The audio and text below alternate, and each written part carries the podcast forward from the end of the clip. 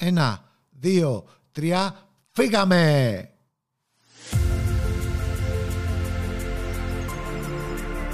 Καλησπέριζω την αγαπημένη παρέα του VIP Newsletter. In the darkest night, I saw your eyes. A sense of threat that I can't forget. Όπως είδατε, σας ακούω, σας παρακολουθώ και αυτό που μου λέτε, αυτό γίνεται. This what I need to know. Μου γράψατε και σας ευχαριστώ πάρα πολύ για όλα αυτά τα πολύ όμορφα λόγια, emails, απαντήσεις που πήρα. Μου γράψατε τόσο ωραία λόγια. Πρέπει λέει να κάνεις ραδιόφωνο. Yeah, take me to the, take me to. Πρέπει να το σκεφτείς σοβαρά. Πρέπει να κάνεις πάρτι. Πρέπει να κάνεις εκείνο το άλλο. Η φωνή σου έχει ένα βάθος, μου έγραψε κάποιος.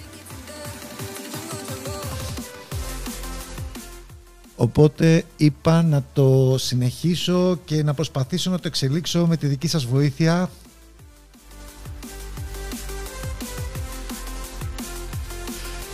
Και αυτή τη στιγμή το κάνω και βίντεο.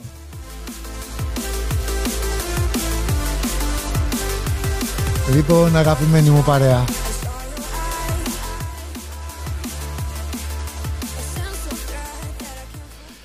Θα συνεχίσω την επικοινωνία λοιπόν, όπως είπαμε και την τελευταία φορά. Και σήμερα θα γυρίσω, επιστρέφω αυτή την Παρασκευή με ένα πάρα πολύ ωραίο θέμα. Πιστεύω θα το βρείτε πάρα πολύ ενδιαφέρον. Σήμερα μιλάμε για τη μεγαλύτερη δύναμη ενός leader και πώς μπορεί αυτή να επηρεάσει και τη ζωή του και τη δουλειά του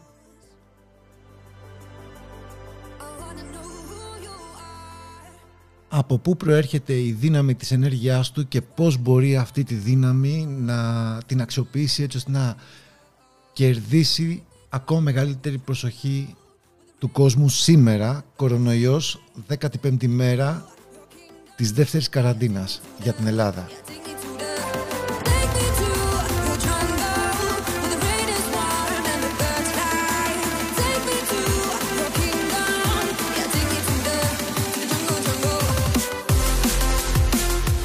Λοιπόν, πάμε να ξεκινήσουμε να μπούμε στο θέμα μας και να σας ρωτήσω ποια πιστεύετε ότι είναι η μεγαλύτερη δύναμη για έναν leader; Δηλαδή, αν θα σας ρωτούσα ποια είναι η μεγαλύτερη δύναμη ενός leader, τι θα μου λέγατε; Θα μου λέγατε, ας πούμε, το πάθος, η επιμονή,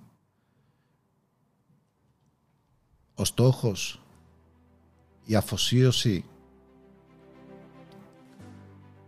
η ικανότητά του να διαβάζει, και να μαθαίνει ταυτόχρονα η προσαρμοστικότητά του τι θα μου λέγατε;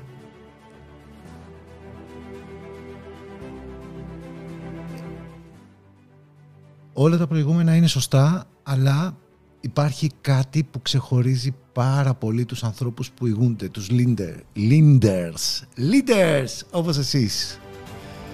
Γιατί όπως είπαμε και στο τελευταίο newsletter το audio newsletter για να είστε εδώ σε αυτό το VIP newsletter είστε σίγουρα leaders. Οπότε το μεγαλύτερο πλεονέκτημα ενός leader είναι η επιρροή. Η επιρροή, το influence δηλαδή. Και για να μην παρεξηγηθώ να πω ότι όταν λέμε leaders δεν εννοούμε τους ανθρώπους οι οποίοι ακολουθούνται, ακολουθούνται από άλλους ανθρώπους αλλά κυρίως όταν λέμε leaders εννοούμε τους ανθρώπους οι οποίοι ζουν τη ζωή τους με τους δικούς τους όρους. Κάνουν αυτό που πιστεύουν, παλεύουν για αυτό που πιστεύουν, δεν έχουν την αποδοχή των υπολείπων, αλλά το παλεύουν. Αυτοί είναι για μένα οι leaders. Και κάτω από αυτό το πρίσμα σας μιλώ.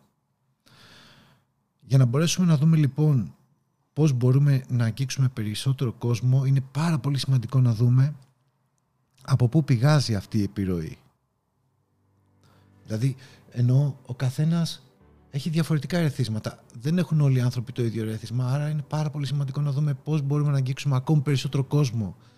Και αυτό θα συζητήσουμε σήμερα. Είναι πάρα πολύ όμορφο θέμα και πάρα πολύ ενδιαφέρον, δεν θα βάλω στο μυαλό μου στρες για χρόνο κτλ. Αν ε, βγείτε για γυμναστική, ακούστε αυτό το podcast, δείτε το αν έχετε χρόνο, θα είναι πάρα πολύ δυνατό, πάρα πολύ δυνατό. Σας το υπόσχομαι.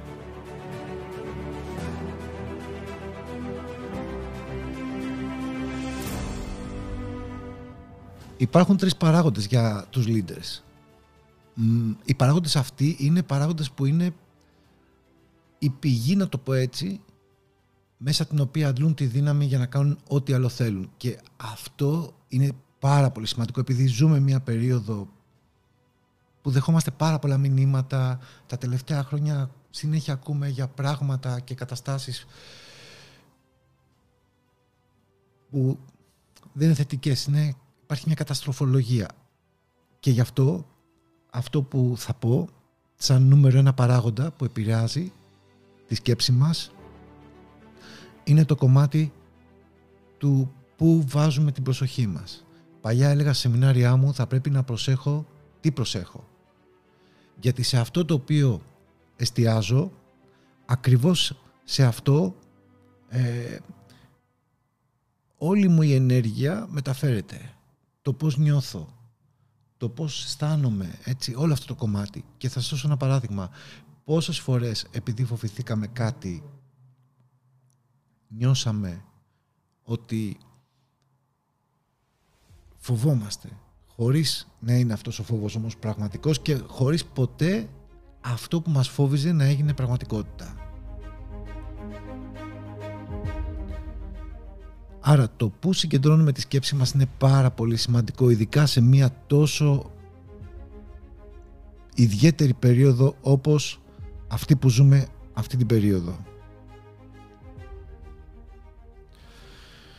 Το δεύτερο κομμάτι που είναι πάρα πολύ σημαντικό για έναν leader είναι το πώς μεταφράζει αυτό στο οποίο εστιάζεται.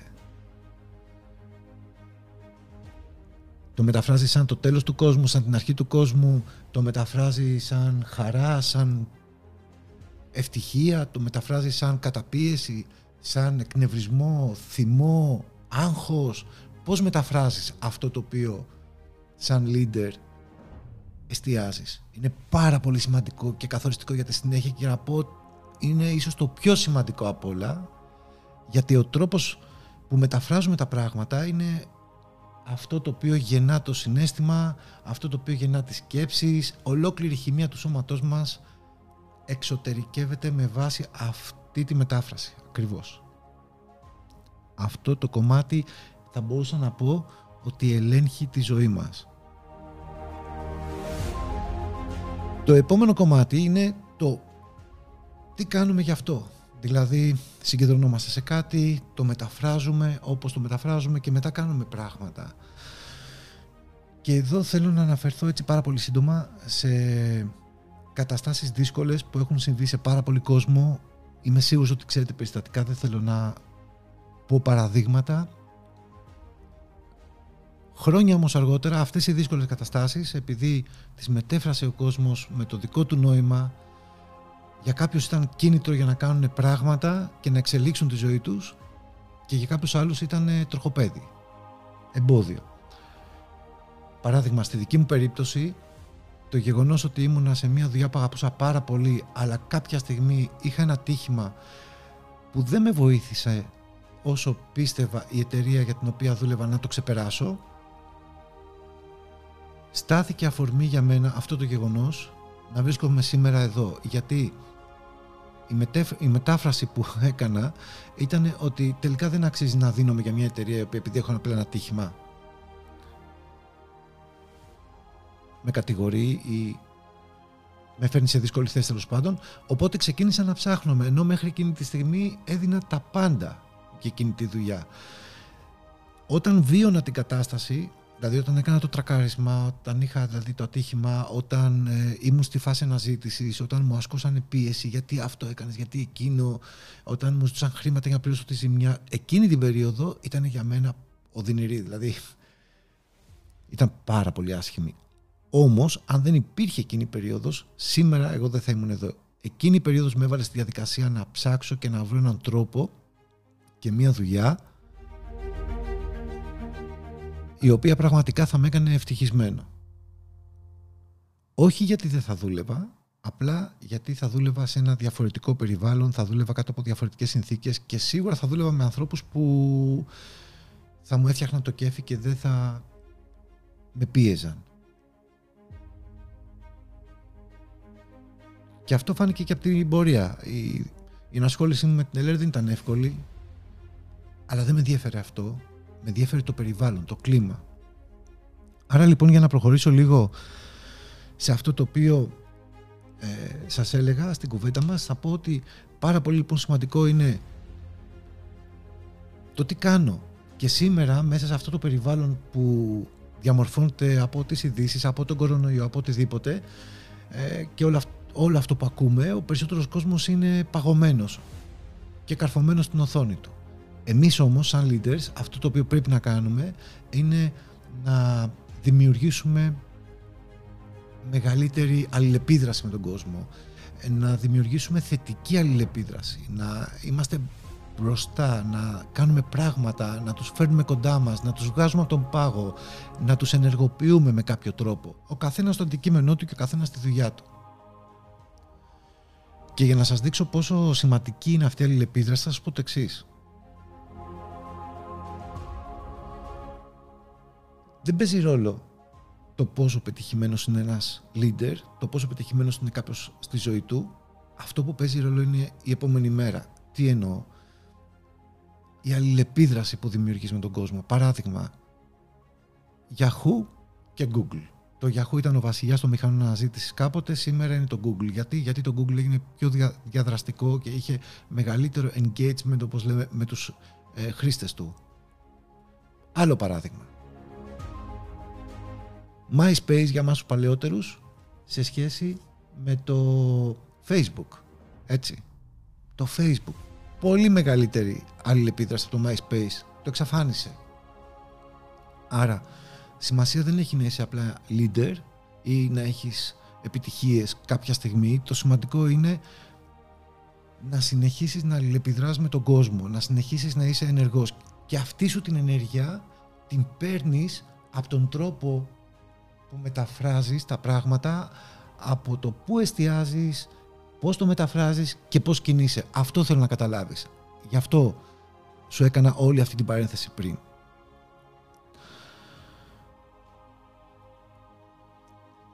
Αν τώρα πάμε ένα βήμα λίγο παρακάτω να συζητήσουμε τι είναι αυτό που επηρεάζει την αλληλεπίδραση αυτή θα λέγαμε όπως είπαμε πριν ότι ο κάθε άνθρωπος έχει το δικό του τρόπο ε, να δέχεται μηνύματα αυτό είναι σίγουρο δεν μπορούμε να αλληλεπιδράσουμε με όλο τον κόσμο όμως από τη, από τη φύση μας σαν άνθρωποι υπάρχουν κάποια κοινά σημεία που μπορούμε αν τα γνωρίζουμε να τα αξιολογήσουμε και να δούμε πώς εμείς μπορούμε να συμμετέχουμε και σε αυτά. Και θα σας κάνω ένα παράδειγμα, σας κάνω μια ερώτηση. Τι είναι αυτό που επηρεάζει τη δική μας επίδραση με τους άλλους ανθρώπους, πώς, πώς, πώς αισθάνεται κάποιος ότι αλληλεπιδρώ μαζί του; Αν σας ρωτούσα τι θα μου λέγατε;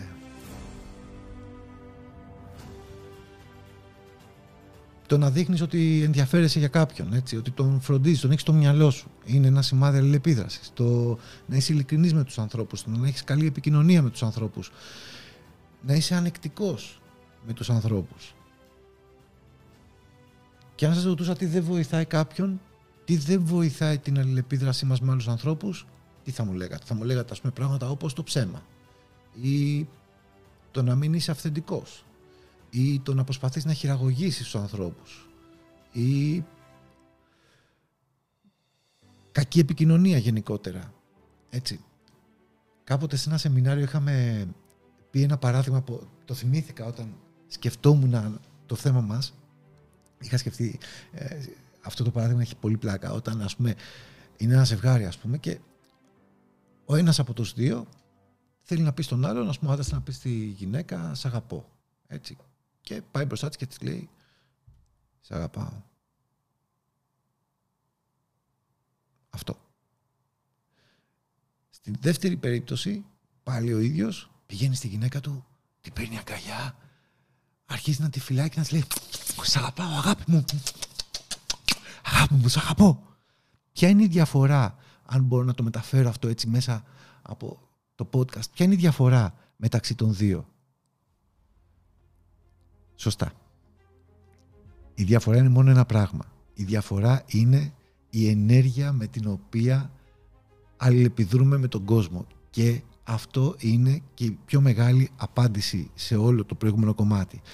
Αυτό που πειράζει την αλληλεπίδρασή μας με τους υπόλοιπους ανθρώπους είναι η ενέργειά μας.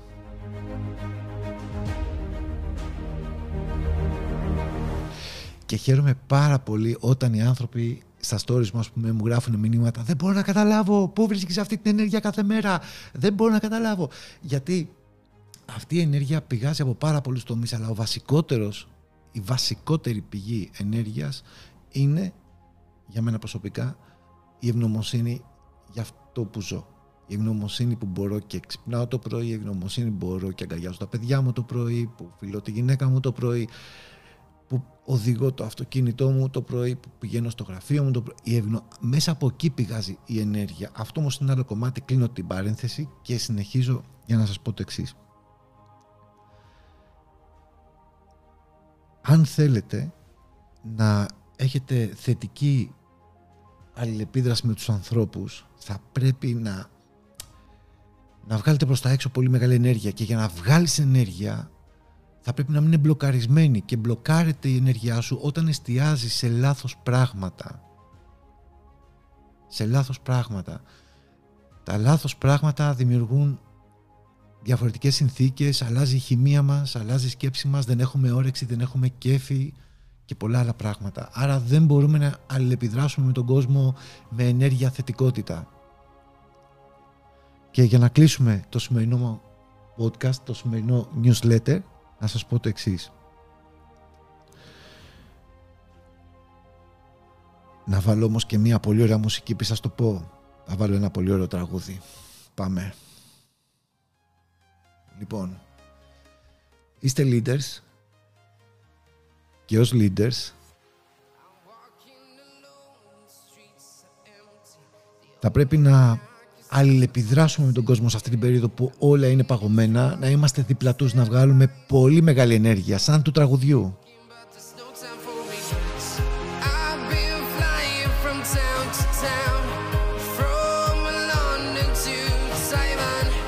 Θα πρέπει να βγάλουμε τόση ενέργεια που να αγγίξει και ψυχή και σώμα με κάθε άνθρωπο που αλληλεπιδρούμε γιατί δυστυχώς δεν μπορούμε να τους από κοντά να τους αγκαλιάσουμε και να τους πούμε πόσο τους αγαπάμε και πόσο γουστάρουμε να δουλέψουμε μαζί τους ή να κάνουμε πράγματα μαζί τους. Άρα πρέπει η ενέργειά μας να είναι σε πάρα πολύ ψηλά επίπεδα.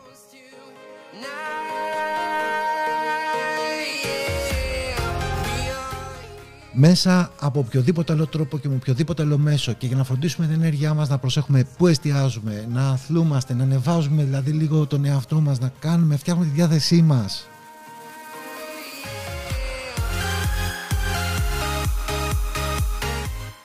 Μέχρι την επόμενη Παρασκευή, αγαπημένοι μου, σας φιλώ.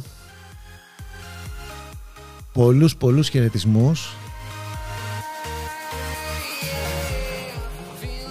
Και εννοείται ότι θα περιμένω να μου πείτε τη γνώμη σας για αυτό το podcast επίσης, για αυτό το newsletter. I need you to listen, I need you to hear, and don't show any fear. Και φυσικά αν πιστεύετε ότι μπορεί έστω έναν άνθρωπο να τον βοηθήσει ή για έναν άνθρωπο να έχει νόημα αυτό το podcast, σας παρακαλώ στείλτε το του, χωρίς να του πείτε τίποτα άλλο, απλά να τα ακούσει. Μέχρι την επόμενη Παρασκευή σας φιλώ, σας χαιρετώ, σας εύχομαι υγεία, δύναμη και κουράγιο. You are my heroes. Σας φιλώ και σας αφαιρώ αυτό το καταπληκτικό τραγούδι. Τσάω.